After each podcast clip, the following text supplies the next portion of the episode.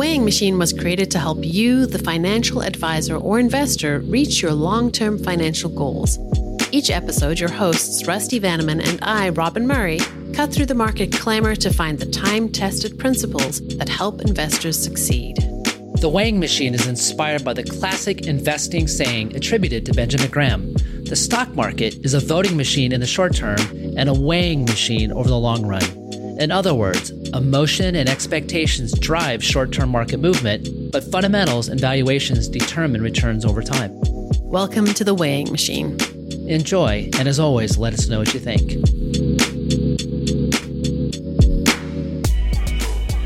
On the podcast today, the Goldilocks economy. How long can it last? We will also discuss inflation, interest rates, fixed income investing, preparing for the presidential election, ETFs, and much more. That's with our guest, Jeff Sherman from DoubleLine Capital. Welcome to the Weighing Machine. I'm Rusty Vanneman. And I'm Robin Murray. Okay, Rusty, let's start with a look at the markets. What are you watching out for? Well, to timestamp this interview, we are recording at the end of January. And at this point, it appears the Goldilocks economy is alive and well. Economic growth for the fourth quarter again surprised to the upside with better than expected GDP growth for the fourth quarter last week at 3.3%. That is the first estimate. And estimates for the first quarter of this year via the Atlanta Fed GDP now is at 3%. In addition, inflation pressures continue to fall as the Fed's preferred inflation gauge, core CPI, is now less than 3% from a year ago. How long can this last? And today's guest will have a take on this and also what it means for the markets, especially interest rates. All right, let's bring him in. Jeff Sherman is the Deputy Chief Investment Officer at DoubleLine Capital in Santa Monica, California. Jeff, welcome to the weighing machine. Uh, thanks for having me. So, our initiation on our podcast is we did a walk up song to kind of set the the mood for this interview. What is your walk up song for this podcast? Oh, it's a good one. Um, you know, in uh, shout out to the guys on the desk, uh, I want to do the uh, Hulk Hogan walk up song, which is "I Am a Real American." You know, uh, you talked about the Goldilocks economy, and so I don't think anything sounds more Goldilocks than uh, you know the uh, the 24 inch pythons coming out, you know, from Hulk Hogan. And um, I got to say, uh, my physique is a lot different from his. I think if you put my two arms together, they wouldn't in aggregate get to 24 inches. So, uh, but anyway, that that would be my walk up song. Just a, a cool little intro to the homage to the 80s. It feels like it should be in more movies as a montage. You know. I like it. Nice selection. Yeah, and I, I, I would have to speculate, and again, I'm, I'm not sure, but that that one hasn't been used yet. I thought that was one of the parameters you you may be using uh, in selecting the song. It is indeed a strong preference that people give us new songs because we are building out the playlist on Spotify. It's like 150 plus songs now, 10 hours, and you just added to the list. So thank you, Jeff. I gave you a whole like two minutes worth, I think, too. I don't really know how it is, but I encourage those out there. Go to YouTube, Google it, or go to YouTube, search for it, and uh, just look at Hulk Hogan playing the air guitar. It's amazing. you know what? I hope we put that in the show notes. That video link. We should. Yeah. All right. Well, Jeff, tell us more about your background. You've been in this industry for more than 20 years. What drew you to it, and what are you passionate about in this industry? It's it's an interesting question from the standpoint of uh, I feel like I tell the story a lot that you know um, I was a mathematician, academically trained. Started off on the pure mathematics side, realized proving abstract concepts just is kind of boring at the end of the day, um, and switched over to applied math, which just means you actually solve problems uh, versus trying to be theoretical and prove things.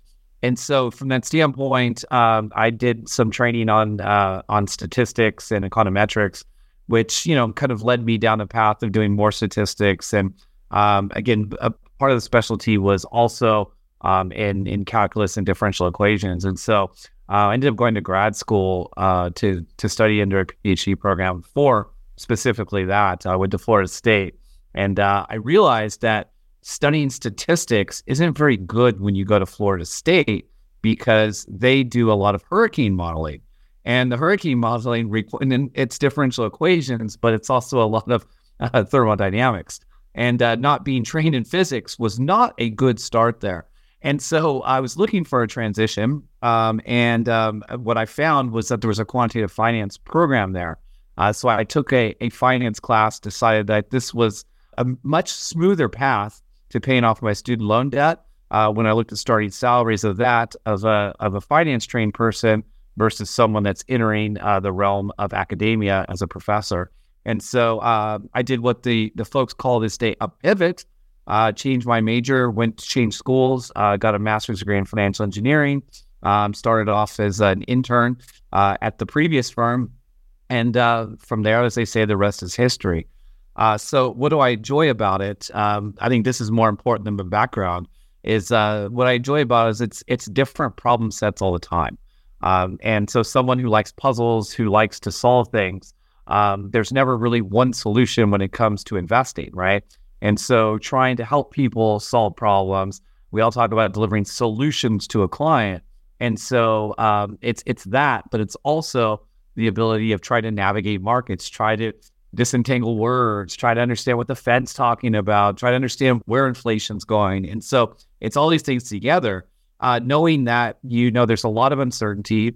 There is, uh, you know, the you may have conviction, but you can be absolutely incorrect.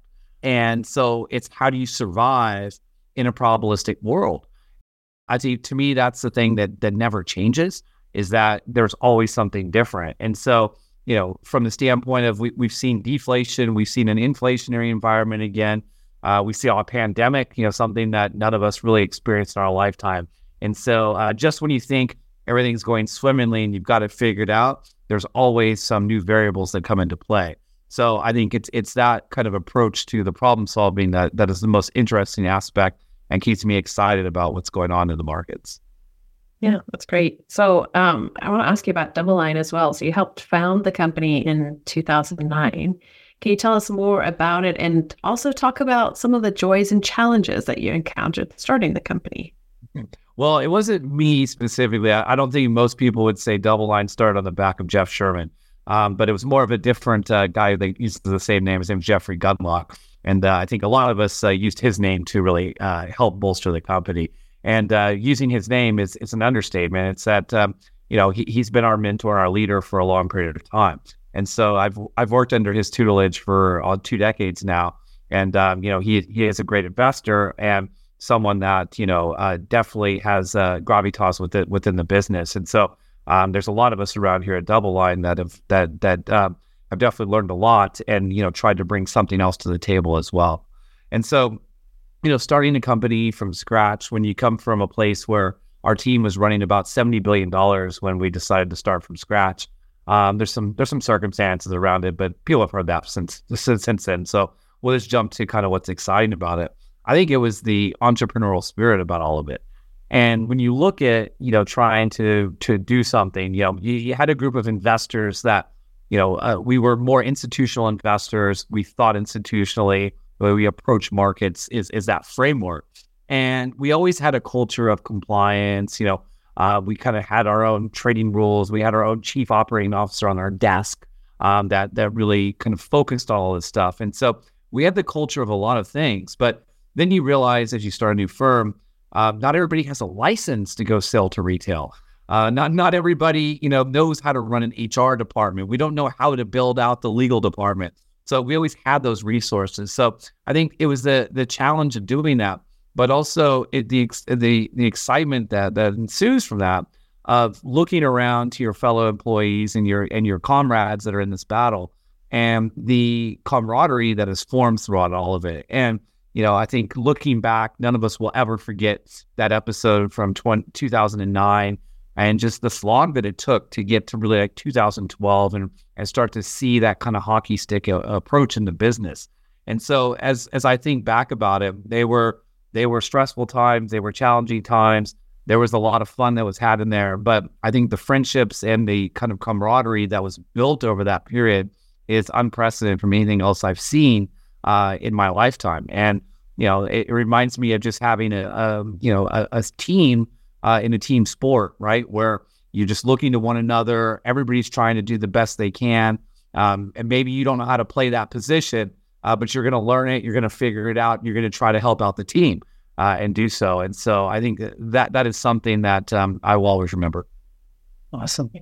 All right, Jeff, let's talk about the Goldilocks economy. So, first, to define that term, that basically means is in an ideal state. There's high employment, economic stability, stable growth. The economy is not expanding or contracting by any large margins. And though many still expect the economy to weaken, the labor market, the consumer, and the overall economy continue to surprise to the upside. How long do you think this can last? Uh, well, that's the big question, right? Um, I think the, the what I would answer that with, I don't know how long it lasts, but I can tell you some of the variables that will drive whether it lasts or not. And really, the key one is the labor market, right? If we can keep the job growth there, as we're recording today, uh, we saw the JOLTS data come out, the, the job opening labor trend uh, survey that said that there's almost 9 million jobs that are out there available. And so, if you look at the kind of continuing claims, the initial claims on the unemployment front, um, they've they've really just stagnated. They're they're not giving you any signal that this economy is is struggling with job losses and the inability to replace them, kind of on the other side with the jolt side. So, you know, I think the the the key variable to stay intact is the labor market. Now we know that labor, you know, is a lagged variable as we call it in, in, markets, right? It tends to be one of the last things. You only cut your workforce when you really need to, right? You don't cut your workforce because you think you may have a recession or there's a 30% chance. So we got to trim and, and change our workforce a little bit. Uh, usually you're, you're mired in it. There's something wrong with your business by the time you get around to it. So that's why it's lagged. But when you think about unemployment claims too, um, you know, that kind of gives you a, an early look at it. So I'll call that a little bit more contemporaneous versus like the jobs reports that we get uh, on the first Friday of, of most months. And so as I look across it, uh, I think as long as labor stays intact, spending stays intact, and that keeps the economy going. And so, you know, if you look back through periods, you know, whenever you start to see the disinflationary environment, typically that's not followed by a collapse in growth. Usually you continue to grow. Um, and the reason is, is that, you know, people are used to higher rates of inflation and it's supposed to help out, although the aggregate price is still higher. And so what you find here is that that's kind of what we're experiencing, right? If you look at the third and the fourth quarter, at least at the prelim GDP we got uh, last week on, on the fourth quarter look. So when I look at the economy right now, it, it's hard to see it being derailed without the labor market. Now, are there signs of cracks in the economy? Absolutely. We can talk about that.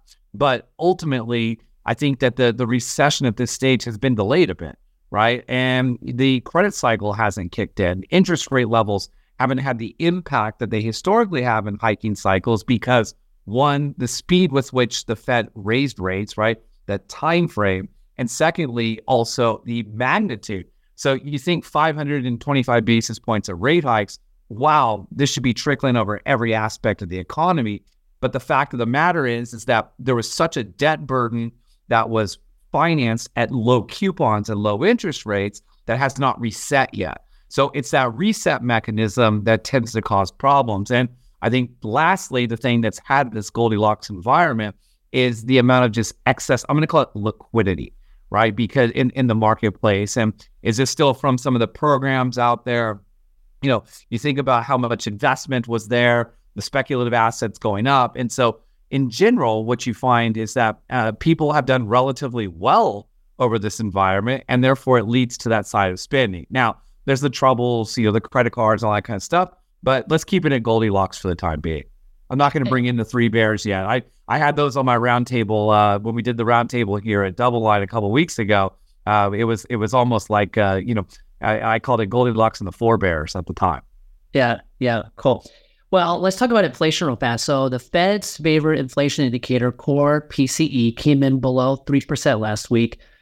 It's still not at the Fed's preferred target of 2%, but a 2% handle is in the right direction. Yeah. What is DoubleLine's view on inflation, and how do you think that'll impact what the Fed does and what happens to longer term interest rates? Yeah, I, I, think that the the well, our view first of all, in, in the order you asked the questions, uh, our view on inflation is that it, it is going to continue to tick down, and um, you know whether you use a PCE, use a CPI, you know, main difference between those two is really the weights to healthcare and housing. That's really the, the two differentiating factors there, where housing is larger in CPI and healthcare is larger in PCE, which usually most people go, how can that be? Um, you know, PCE tends to be lower than CPI. My healthcare costs don't seem to be rising as fast as, or my healthcare costs seem to be rising faster than uh, than than the housing market. But um, again, not getting to the nuance of how they're calculated, we definitely think we continue on this trend. Um, you know, there's some risk, you know, in short term with commodity prices, of course. Uh, we're seeing another escalation in the Middle East once again. You know, hopefully we're not getting sucked into another war there, uh, which could could cause some more problems. But ultimately, um, we think that that trend is going the right direction.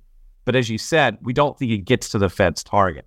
So this this becomes like the conundrum for the Fed. Are they comfortable that policy is tight enough to keep inflation contained, but not you know too tight where it's massively restrictive on the economy? Right? We just talked about GDP. Right? That's going to be their measure of the economy, right? The consumption side of it specifically, which leads into PCE as well as you know in the GDP report.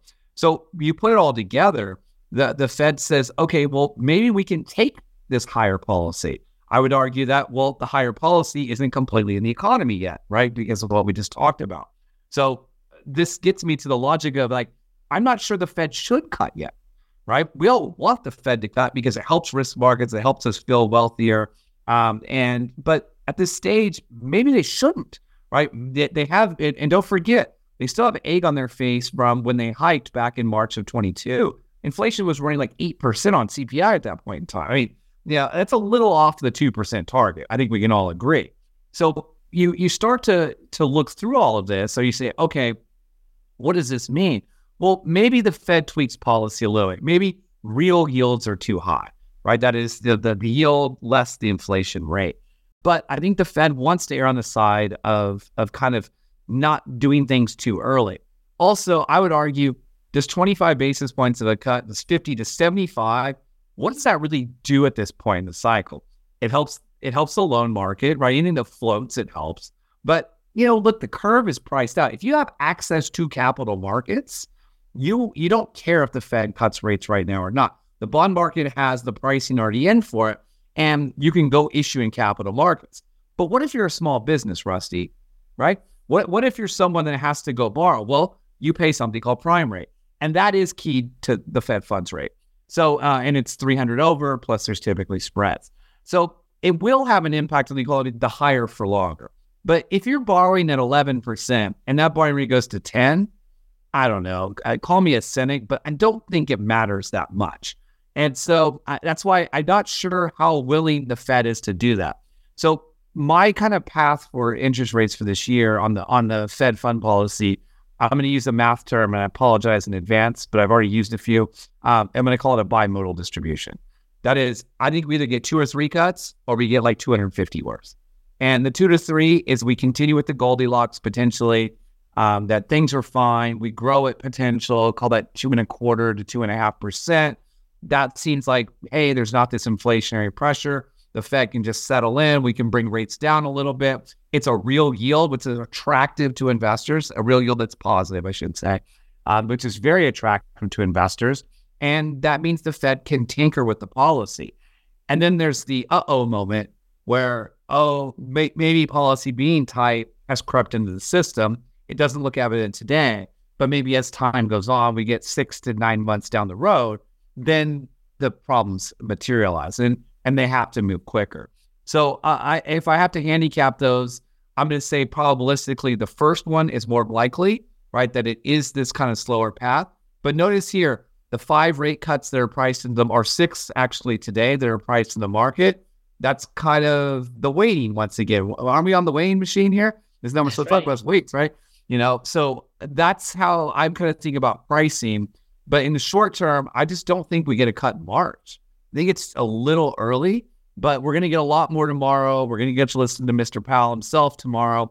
And I think really on the docket there is going to be the discussion of quantitative tightening and the QT, whether they start to reduce it, do they change the composition of what it looks like? Do they let the mortgages roll off and buy some treasuries? You know, they are obsessed with this re- reverse repo facility and the the dwindling levels in there. Remember, those are still excess reserves uh, that sit there. And so ultimately, I just think that you know the Fed. Uh, I, I don't know. I, there's something strange about the pivot that took place in December, and I, I thought that the Fed would play this a little bit differently. I thought they they were signaling a higher for longer, and then they recanted. Right? They just let it change. Like think about the the last three Fed meetings we've seen. And again, this is before the January 31st meeting that we're recording. is that the September one was that financial conditions are helping, right? The bond market, higher yields is effectively saying is tightening for them. Then we get to November, it's like, well, you know, the bond rally, it makes sense. And then bam, it goes further. And then in December, it's like, yeah, yeah, we're pretty much done hiking rates. And so uh, there's this kind of change the tone of Jay Powell where it does seem like he wants to come. So uh, again, I, we're gonna have to take these signals right now, meeting to meeting. I just don't see them getting the Fed funds rate closer to the inflation rate. Uh, I, well, closer, yes, but I don't see them getting down to that level to make real yield zero again. Yep. I have one more quick question before I give the mic back to Robin, and that is a question I'm sure you are getting all the time is from advisors or investors, why not just buy T-bills and chill? How do you answer that question? Well, you know, it's pretty chill until your yield goes down, right? Uh, nothing wrong with it. I mean, like I'm an investor, you know, in, in, the fixed income markets, and so like I say, well, if you like T-bill and chill, what about low duration and chill? Right? It doesn't rhyme. Uh, low duration for the nation. I don't know. I'm just trying to come up with something on the fly. But um, you know, but but as I think about it, um, you know, look, there, there's nothing wrong with owning a piece of it. And look, we had this everything rally right through November and December, right? Bond yields came down, uh, spreads came in, risk assets ripped, um, you know, crypto ripped, real estate ripped.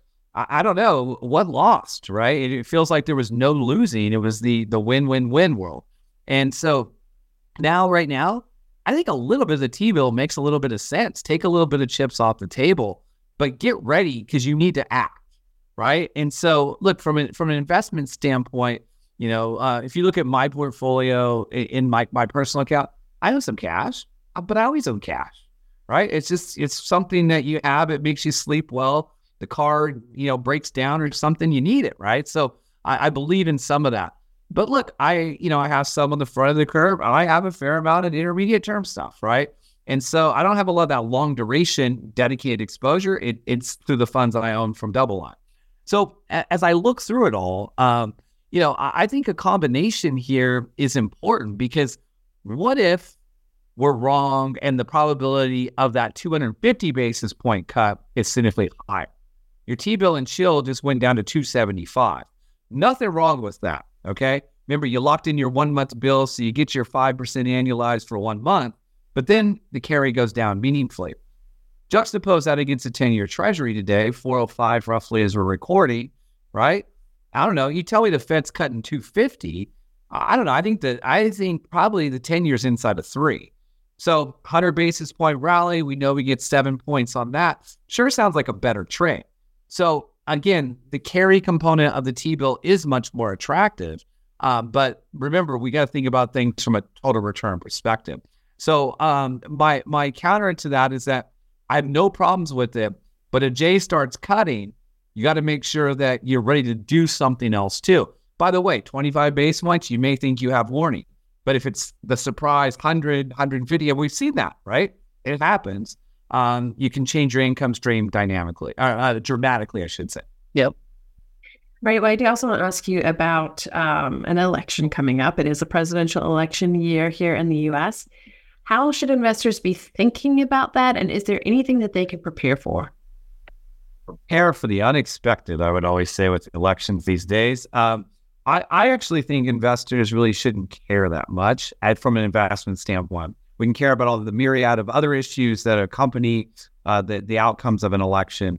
But from an investment standpoint, guess what? We know who's supposedly going to be the two candidates, and they both have experience with markets. We know the policies that Trump pursued before. We know Biden's policies today. There's not this massive uncertainty that surrounds Trump from the last time. So, from that standpoint, I think when you start to look through it, I, I think the markets aren't really looking at that at that point at, at this point, and I don't think that they're pricing in much risk because they're kind of known knowns, right? We kind of know the variables, we know kind of how it behaves.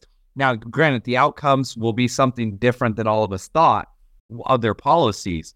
But in general, the, the directive, they're kind of well known. And that's how markets think. So as an investor, you know, again, people get caught up in in um, in kind of some of the group group mentality or you know, uh, you know, just just being the fanatic for your party or or your side of the uh, of, of the debate and they don't want to invest because they're worried about the other side taking over the, the other side continuing whatever that may be.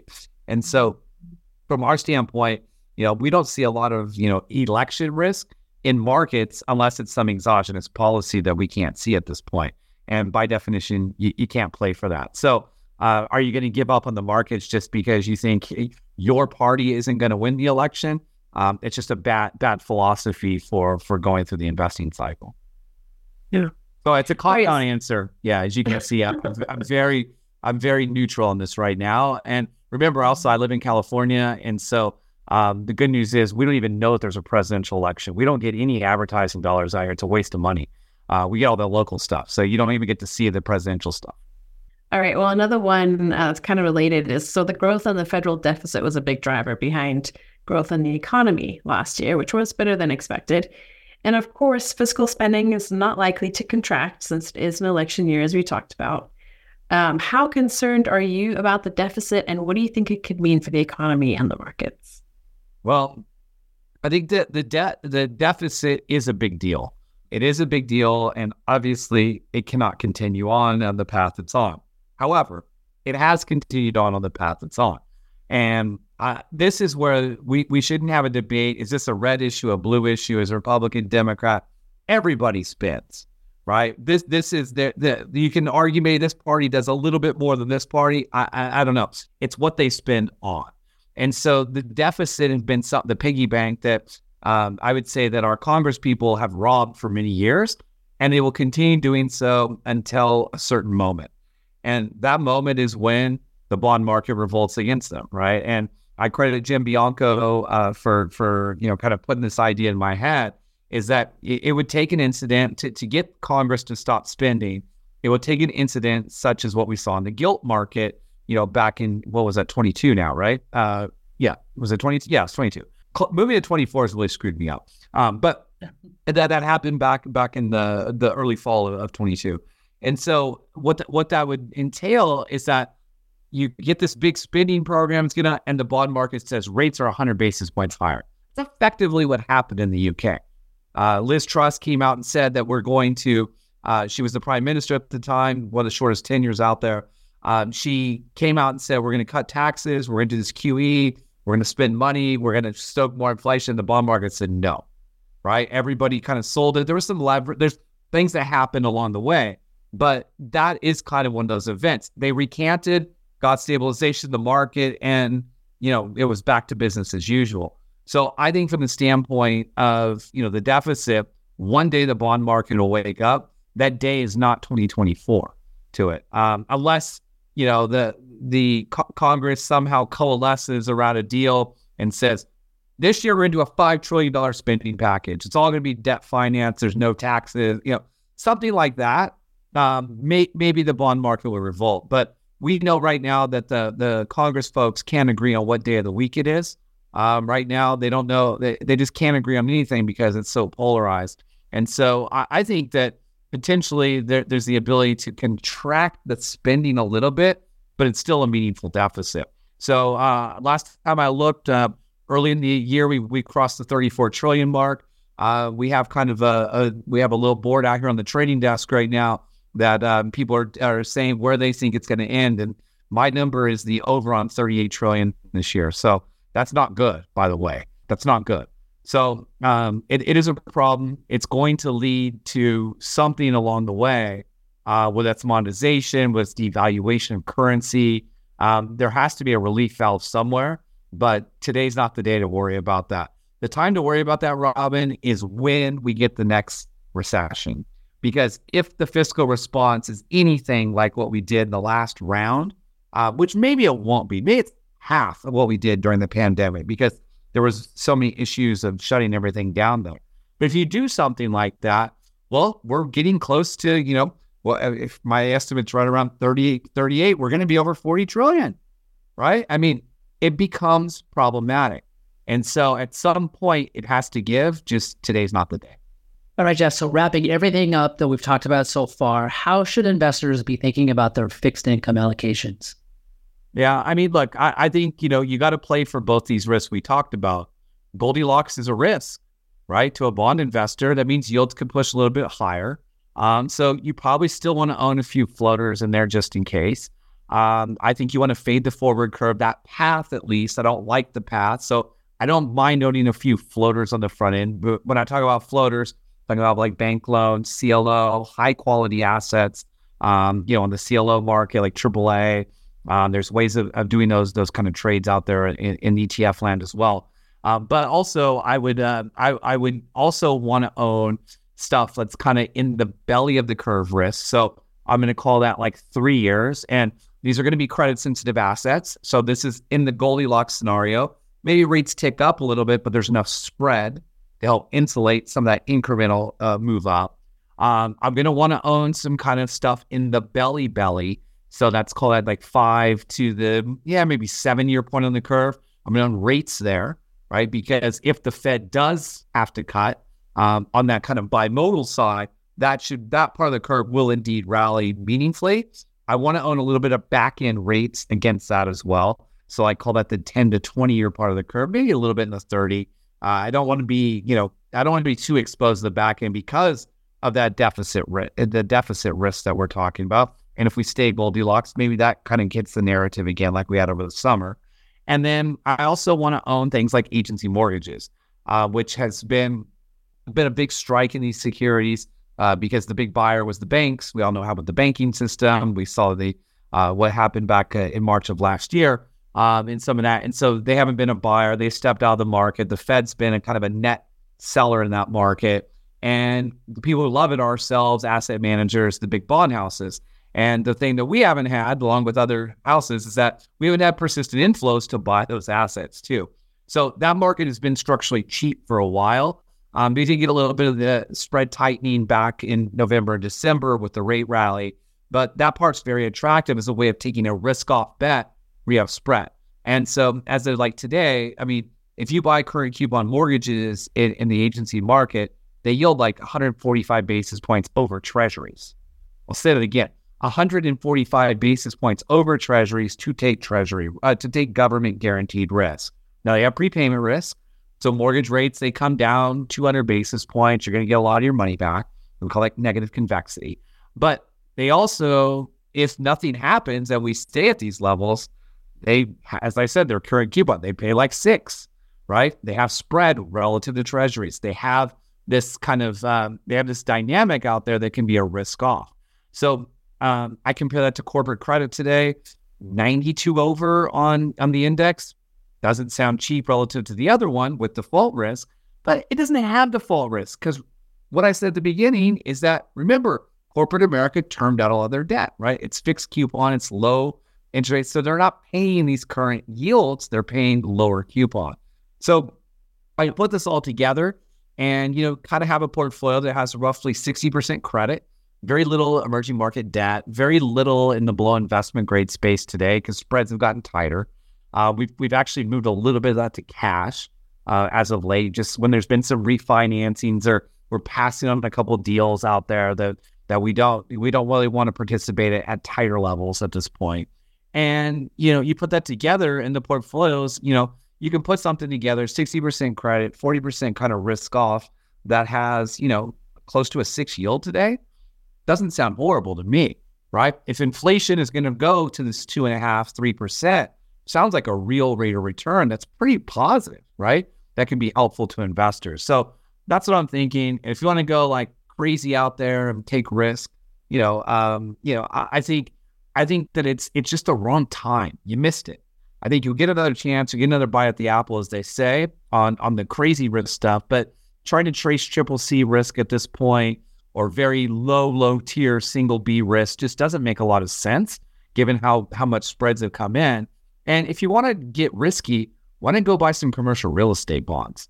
Why don't we buy some CMBS? Buy some single A CMBS that yield like 10 and a half, 11 today. We know they're not going to be triple A through the cycle. I'm sorry, I said triple A, single A through the cycle they're likely going to be double B or maybe even a little bit lower. But I juxtapose that against where the high yield market trades today. Sure seems like a known risk, one. You got to know how to analyze it, two. And three, you got to stomach some vol. But when things kick off double digit cash flows, you can do that. And even a lot of the triple C market doesn't do that specifically today. So in general, I, I just think that it's not the time to be a gunslinger with fixed income. Uh, you know, look, if you're going to gunsling in fixed income, sell some equity to do it, right? Just just like risk for it, and you can put together portfolios that yield double digits right now. But I wouldn't fund that with my traditional bond allocation. I would fund that with the risk bucket. Yeah, good stuff. So a little while ago, you mentioned uh, about currency, but we didn't really like talk about the dollar too much. What is your current view on the dollar? And related to that, what about just your view on investing overseas? Yeah, I, am I'm, I'm I'm not recommending it at all today. So my view on the dollar is that it, it probably pushes a little bit higher in the short term, at least until the Fed cuts rates. Um, and even though we have this path of the curve out there, the ECB is pretty much done. The Bank of England's told you they're done. Bank of Canada signaled they're done last week. I mean, the the world, the developed world seems to be done hiking rates, except the one that didn't start, and that's Japan. Maybe Japan is the one place where you could actually see this, and uh, that's probably the most crowded trade is is being long the yen today. Um, so it, it, doesn't seem that that really that attractive, and I don't know how much you're playing for there. Um, the dollar, I think, kind of just marginally grinds a little bit higher. Um, and I think if we have a recession, it, goes a little bit higher, at least initially. And why that is the flight to quality, um, you know, kind of treasuries were underowned. You're getting a bit better now, a little more balance into the market. And so I could see the standpoint of the dollar rallying in the teeth of recession as there's a desire for do- for kind of risk off assets. And again, the demand for the dollar in that scenario. However, if we do get mired into recession, um, and and we start to see that impact, and you see Congress start to act, that is your signal to run outside of the country. And so um, I think that that's really where it is because you know we I was joking if it's just half, if we throw three trillion at that, you're talking about you know something that's still you know was that twelve percent of GDP? a lot, right? If we're talking about putting that out there, and so that would put pressure, we believe, downward on the dollar as well. So uh, the dollar is not a trade we're really doing today. Um, you know, the stuff we own in emerging markets today is all dollar denominated. Um, so it has that kind of implicit risk in, in, in kind of the back end and funding on it. But in general, we're not outright taking that because also it doesn't look like you're getting paid for the incremental volatility. So as a bond investor, don't forget, like something I learned early on in my career is that, you know, if you look at the volatility of the bonds, and we've had a very volatile last 18 months, right? It's there's no doubt about that. But if you look at the volatility historically of bonds, the currency markets have anywhere between two to four times the volatility of the underlying bonds. So if you're doing that, you got to be right. And it can just create a lot of noise that sometimes it's just not worth the agita it creates. So uh, th- that's where we are on the dollar today. We're, we're, looking we're looking for an entry point to short the dollar to go into those non-dollar assets. It just it doesn't feel right today. Right. Let's talk about ETFs. DoubleLine has been very effective in helping to make active management more prominent in the ETF space. What are your thoughts on the future of fixed income ETFs and the ETF industry in general? Well, uh, we've been in the ETF business for you know going on like nine years now, and we first started this with our foray with State Street. So uh, we sub-advised on uh, a SPDR double line product. I guess it's still Line SPDR uh, out there uh, product and uh, very, very commercially successful, really able to navigate for the last few years and really instill confidence in us in the overall wrapper and structure. And State Street's been a great partner of ours over, over the years. And so uh, that was our first foray. We launched two more with State Street.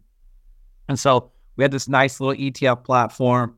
Um, and what what's happened over time is we decided that you know, uh, again, in some instances, we compete with State Street, you know, because they have competing products. That's what we do. So we just wanted to be able to access stuff in that in that wrapper as well. So in March of 22, we actually launched our first uh, set of ETFs here at DoubleLine. Uh, so those are under the DoubleLine brand. Uh, we still sub-advise for State Street. Those are still very uh, they're they're very uh, prominent funds out there. And so from our standpoint, it's just that we want to be able to offer our strategies in that wrapper as well. And so uh, we've to date uh, launched four of them. By the time this podcast goes out there, we'll have two more uh, out there in the marketplace. And so, um, you know, we see this being a, a place the market's going. Uh, we haven't done any conversions of mutual funds. We think the mutual fund and ETF systems can coexist.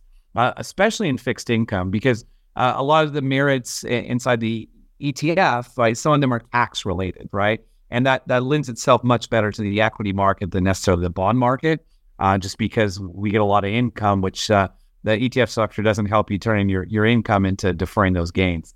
So, uh, from our standpoint, it's listening to the market, it's listening to what investors want. And we really saw a significant adoption of ETFs in 22 in the fixed income space, the active fixed income.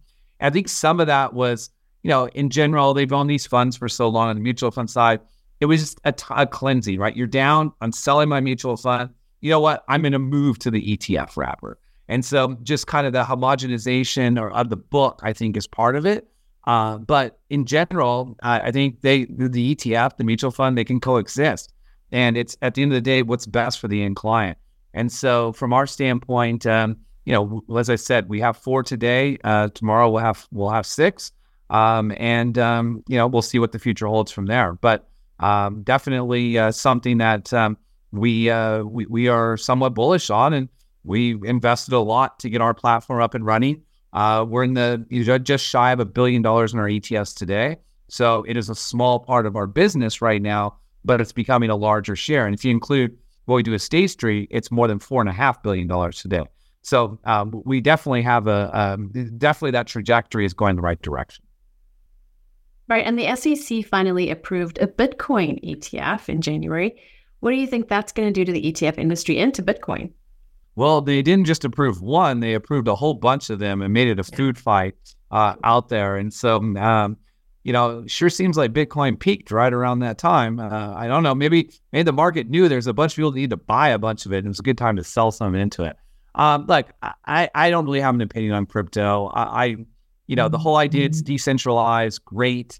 Um, but the ETF is it decentralized all of a sudden? Didn't you just go through and get a DTC cleared, and now you're in the financial system? It's kind of like all these gold people that flock to, uh, you know, the ETFs. I don't want to pick on any one of them specifically but if you own it for the end of the world scenario, do you really think that, you know, the end of the world's going to happen? You're going to get your money from your broker. And then there's the ones that hold physical and they're like, well, I can go get my physical from the from the vault if I need it. And yeah, end of the world scenario, I just don't think that works either. So I use that as a bookend to obviously I'm not I'm not saying the end of the world's coming for either of these assets, but I, I don't know. I just I, I think it's a speculative asset. I think that the the cynic in me thought it was phenomenal what Gary Gensler did when he approved them to put a scathing commentary around it. Um, but I don't know. M- maybe he just grew up around the banking world a little too much. So again, from my standpoint, um, it's there for people to use. You could do it through these other forums as well before. Does this institutionalize it? I, I think it probably does in some way. It gives it more credibility. But if you want to have the crypto ecosystem, I think you need more of them. So far, the Ethereum one isn't getting through yet. Um, it, it, probably does, though, right? Give the people what they want. And look, just understand it's a highly speculative asset and you should treat it as such accordingly. Don't, don't put them in your asset allocation models because, oh, let me run a five year Bitcoin analysis and look, it's up, you know, X percent. It's a diversifier to everything. Just, just, it's, it's all about the buyer beware. So I I think it's I think it's okay. Yeah, look, there's been crazier ETFs out there, right? Uh, and I'm not going to call those out either, but I mean, there's all kinds of flavor de jours out there. So um, again, um, I don't know if it does anything for the ETF wrapper itself, uh, but I, I, I, say kudos to those that work so hard to do it because I have some friends in the industry that have been really working hard to get there, and so let them have their. So far, it's their what two weeks in the sun, you know. Yeah.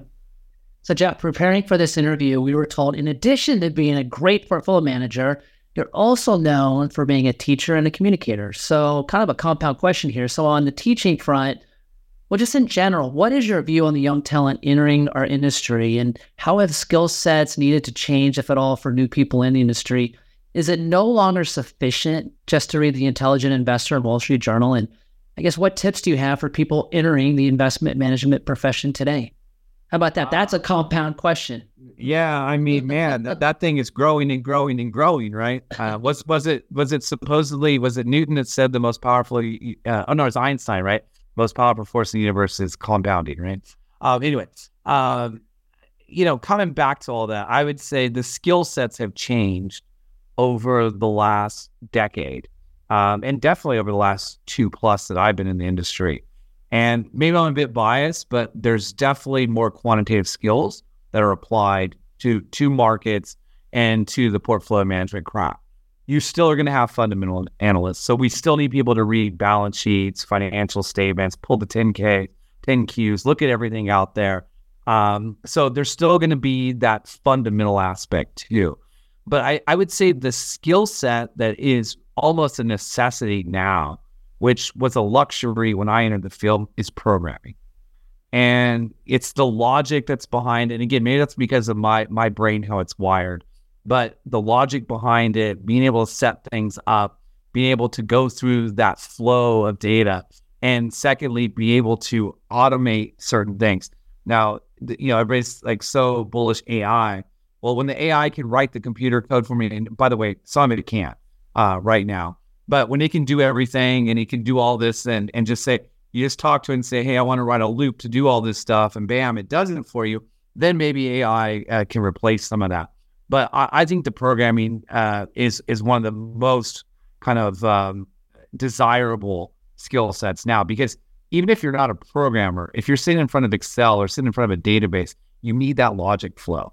Um, so I think that's what I see about the talent now is that there's more diversity in the skill sets that are coming through. And I think it's just the evolution as a society, we should get more intelligent, right? The assumed knowledge gets better and we learn more as we go through. So I, I would I would say from that that standpoint, that's important putting on my teacher hat, you know, uh, and someone who tries to help people, I think the best thing also for people is to be able to explain concepts. And I'm not always the best explainer, I know that. Um, but I say that to even people who are learning. When you're learning, explain it to me. Um, give it to me orally. Give it to me visually. Draw me the picture, right? Give me it analytically as well. So these different ways and verbalize it, be concise, you know, learn how to really be concise with your thoughts, even though I'm very verbose today, right? Uh, be concise, be be direct and to the point. And in this business, that direct and to the point, uh, sometimes we have to make quick decisions, right? And that's what we want. So this morning, you know, we're launching ETFs tomorrow. There's some few things we have to knock out. I mean, it's like, nope, answer the question, answer the question. Nope, you're not answering the question. Get to it, right? And so that is not for me trying to be mean to someone. That's just no, no. You're not. You're not giving me what I'm asking. You're you're circular. You're circular while your brain's thinking. While you're thinking, turn off your mouth because stuff's coming out that isn't the same. So that that's kind of the. I, am going to put all that together with the academic side with uh, what we're seeing out there in the industry. Yeah. All right. So speaking of preparing, a few weeks after this podcast is published, I'll be interviewing Jeffrey Gundlach for a fireside chat in front of only a thousand plus financial advisors and other finance professionals. If you were me, what questions would you ask him? If I was you, what would I ask? not not what if I'm me, right? Uh, um, yeah, yeah. I, I don't know. Don't ask him to run the mill, you know. Um, get into the inner workings of thought. Ask him about process. Uh, don't ask him where the tenure is going. Yeah, ask him about how do you how do you analyze something, right? Um, get into the inner workings of his brain, and I, I think that would be interesting to your listeners out there because you know anybody can say, well, this is the level on and it was all that's the gospel. How do he derive it? How did he get to it? What inputs does he use? How does he use these people around him? And I think that that's the thing too. And you know, it's undeniable that Mr. Gundlach is a great investor, and he's done a great job hiring people around him. I, I feel like I've hired a lot of great people around me as well. Um, and I think this stuff is, is, what's important too. And it's process at the end of it. And I think a lot of times that gets overlooked, right? Um, we, we teach people process and repeat, process and repeat. And uh, maybe that's again coming back to the sports adage, right? You, you practice, you practice, you practice, and then you have to react. And I think part of that is that process is the practice. And that way, when things develop, you have the ability to go after them. So um, good luck with that. Um, like as I said, I, I just I just herded cats. We had a roundtable here, and you know, five really distinct personalities trying to get them to coordinate and not argue over each other. So at least you have him one on one. That was a great forum, by the way. We will have that in the show notes. We'll have a link to it. I thought it was great. Oh, thank you. Thank yep. you. All right. Well, let's turn now to some of the questions that we like to ask all of our guests here on the podcast. And the first is what is currently your favorite investment idea? Uh, I like CMBS. Um, I like owning CMBS on the debt side. Obviously, uh, I don't want to take too much risk in that, but I think it's uh, there's been a baby with the bathwater story. I think there's still headline risk, but I think if you're an investor and you have a couple year horizon, uh, this stuff's going to throw off the double digits that it says in the yield. It just there may be some hiccups along the way, and those hiccups would be buying opportunities. And so, um, of, of kind of segments of the market, that that's my favorite today. Jeff, you have a lot of energy, obviously. How do you maintain your health, both physical and mental, to perform at a high level in this demanding industry? Caffeine um, is a is a is a huge one. Um, I just took a drink of coffee myself. Yeah, yeah, yeah. I, I mean, like I I I probably drink too much caffeine, but you know, it's it's amazing. Is it's it's finding that excitement in doing things too, right? And so, um, you know, sometimes we're kind of down the dumps. We start talking macro, and we get we get animated with each other, and so it's finding those things that you really enjoy. Uh, but don't forget to uh, step outside of it as well. Uh, you, you got to go take a walk. You got to take some deep breaths. You got to figure out what works for you. Uh, some people like to meditate. Some people like yoga. Uh, some people have other vices, right? But I think uh, you know just having a, a, nice combo of things that, that's helpful. But more importantly, whenever you feel stressed out, get grounded again, right? You know, find something to get yourself grounded, clear your mind, check out, throw the phone away for the night, you know, do something like that. And I'll say, Rusty, one of the things that helped me meaningfully, and I did this right before the pandemic, and it really helped during the pandemic, was to separate the personal work life. And you say, how do you do that during the pandemic? It's very simple. You have a work phone and you have a personal phone. That way, every time you look at your personal phone, you're not obligated to look at that email or that thing that popped up. If you're checking out, check out. And that includes the weekends too. Uh, obviously, I don't always practice that. A lot of times I still have it with me, but that is something that, that I really try to do as well. So I don't think I answered your question right, but I'm trying to give more life advice. No, that's some great tips in there. That's awesome. Yeah. yeah. And hydrate. You know, anytime you're reading an article, it says you have to hydrate and sleep. And I'm like, okay, well, um, I probably don't do enough of the hydration. I sleep when I can't. So, yeah, I hear you. All right. Well, here's another one for you. We are already have one name, I think, on this list, but you've been around a lot of successful people that have helped you get to where you are today, as we all have. Who are some of those mentors and colleagues that you're thankful for? Yeah, I mean, I, I, give a I give a shout out to one of my bosses that taught me a lot, and uh, it's not Mr. Gundlach. It's you know I've I've always learned a lot from him, uh, but it's uh, Claude Erb. Uh, he he was a guy that I learned under uh, when I was back at uh, at TCW, and um, he really taught me to question everything. And that that was the most valuable lesson. It's like, well, the data could change. Like, did you re-download it? You know, uh, did you analyze it this way? It's like approaching things and not assuming anything. And it came from the whole trust but verify thing. And so um, it's getting into the inner workings and, and ripping things apart. And I think that, to me, at least for my brain, really helped develop it in a manner of being able to analyze things and getting to a level where you can see something, just know it's absolutely incorrect um, those type of things are very valuable. And so I used to go, how does Nadim look at it? You know, he looked at it for like five seconds.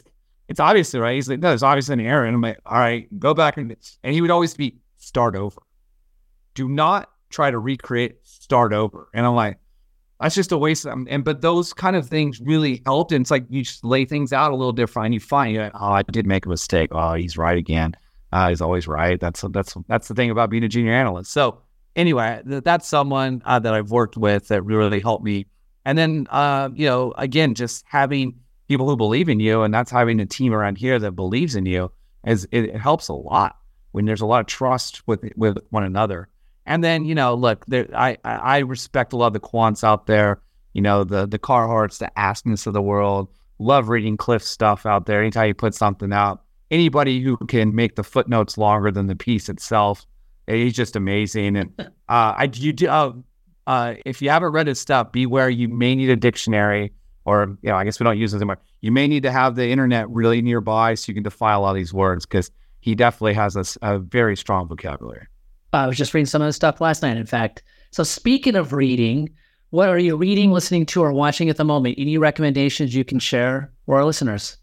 Ah, uh, yeah. So on on the reading front, right now, um, it's uh, it's a little bit of a I can't tell if it's fiction or non, but I'm reading The Fund uh, the the story about Bridgewater right now. Um, just I don't know. To me, it's it's more entertaining than than uh, necessarily uh, learning.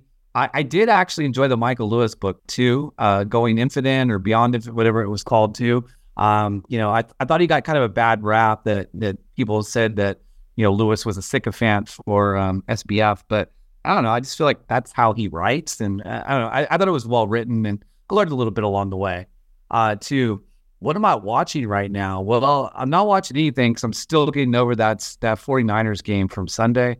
Man, I thought they were going to lose. It was brutal. I'm a big fan, and so um, I'm kind of holding out for the Super Bowl right now. But I, I can't watch anything right now. I, I really used all my attention span that day, and my legs still hurt from pacing around the room uh, with my friends and yelling at the TV. So probably not the response you thought you were going to get. But I was going to ask about the 49ers. I was going to ask it to be my very closing question, actually. Like, how was your heart doing after the last two weekends?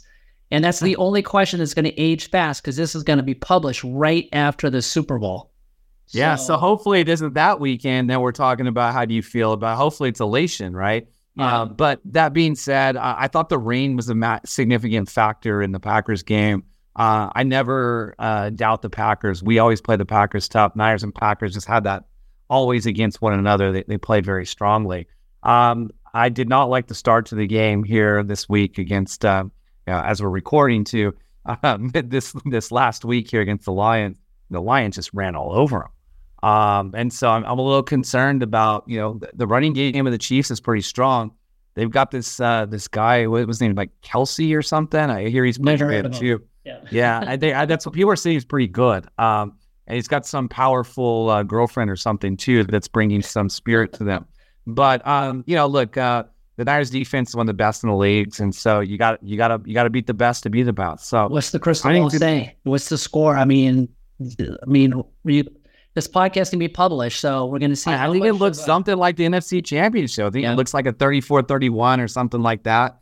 I think it's going to, there's going to be some octane in there. They, they're, they both have good defenses, but I, I don't know. These quarterbacks can both play. And, uh, you know, for all the criticism of Brock Purdy, I, I don't know. He looked like, uh, I look like an NFL MVP kind of quarterback this week, exactly. right? Coming back, yeah. right? So, especially when the game's on the line. So, I don't know. That's why they play the game. You know, Super Bowls can be routes too. So if it's going to be a route, maybe like, you know, 49 nothing with the 49ers winning, that, that sounds like the route I'd like to see. But um, I, I think holding Mahomes to zero is a, a tough proposition. Hey, Robin, your husband, of course, is a big sports announcer. What's his call on the Super Bowl? Um, he kind of hates both of those teams, so I don't know. but you're probably well, Robin 49ers. Yeah, I mean, it's a lot of red, right? You know, out there too. So, uh, you know, it, it has that emotional feel, right? Isn't isn't red one of like the trigger colors, right? That that, that creates these emotions. So, uh, maybe especially in Nebraska. Yep. Hey, I think red teams statistically are more likely to win than, than not. I think I read that study before. Well, I, am going to say that in the Super Bowl, a red team is going to win one of them. You know, I there just hope they're wearing gold pants. I hope they're wearing gold pants. So yep. anyway, it should be good. Um, you know, look, the, the championship weekend was awesome. There were two great games. I feel bad for Mr. Flowers and that play right on the on the goal line. You know, that was just a, a tough play. But look, that's why you play the game. So good stuff. Well, good enough to end on. Jeff, thanks so much for coming on the show. It's been awesome to have you. Um, before you go, tell us how can our listeners stay in touch and learn more about DoubleLine. Yeah, well, we got a website, doubleline.com. We got, uh, if you want some info, there's info at doubleline.com on the email side. Uh, we put out uh, YouTube channels too. So we have a YouTube channel backslash double line capital where you see a lot of our videos, uh, our webcasts. We put a lot of material up there too as well. Um, I do host the Sherman Show podcast. Uh, I've been trying to plead with people that, you know, that there wasn't enough listenership unlike you know the weighing machine. I think you guys have taken all of our listeners, which is why I came on here. But um, I did announce at the last one if that more people don't watch it, uh, that we're going to shut it down, and um, probably have some of the best YouTube views that we've seen in a long time. So maybe it's my threat of showing it down, maybe it's the guests I chose, um, but um, we'll we'll see how that goes. But um, I, I think I'm going to cut back a little bit on the podcast and just do it for you know what I think are just kind of more stellar guests and no offense to anyone I've had out there thus far, I think we just did a lot, and I think people had some exhaustion too. So uh, that said, um, you know, you can always uh, reach out to us with uh, DoubleLine, and, and you'll see you'll see all of our offerings out there as well. Jeff, thanks for coming on the podcast. So many nuggets, so many things to think about. We really appreciate your time today. And I will see you just so happens right after the Super Bowl. So I'll see you in a few weeks. All right. I'll take the flight out there and uh, we look forward to uh, seeing you in person, Rusty. So take care. Awesome. Thanks, Jeff. All right. All right. That's going to do it for this week. Rusty, take us out with your final words. Invest well and be well. We'll be back soon. Thanks for listening to The Weighing Machine. And if you like this episode, don't forget to subscribe. And thank you for your time and trust in Orion. Thanks again for listening. Robin and I truly appreciate you giving us some of your valuable time. We hope to provide you in each episode something you can use in conversations or making decisions or both. If you like this podcast, you might also like some of our sister podcasts at Orion. First, we have Weighing the Risk podcast, which I host monthly on behalf of Orion Risk Intelligence. This is where we consider various market scenarios regarding top of mind concerns among financial advisors and investors. Next, we have one of the top rated and most popular podcasts in the financial industry, especially when it comes to behavioral finance. It's New York Times bestselling author Dr. Daniel Crosby's Weekly Standard Deviations podcast. And when it comes to all things fintech, we also have the bi weekly The Fuse Show with Ryan Donovan and George Figuera, two of the funniest guys in the industry. You will learn something and laugh in every episode.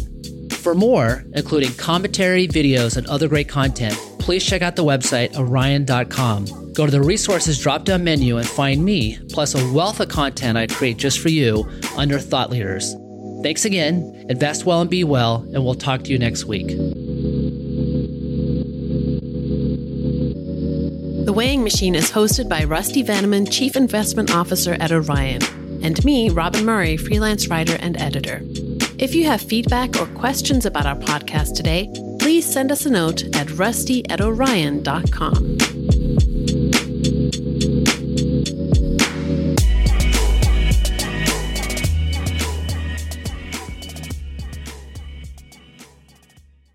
All opinions expressed by Rusty Vanneman and our podcast guests are solely their own opinions, and they don't reflect the opinion of or endorsement by Orion, its affiliate subsidiaries, and its employees. This podcast is for informational purposes only and should not be relied upon as a basis for legal, tax, and investment decisions. The opinions are based upon information the participants consider reliable.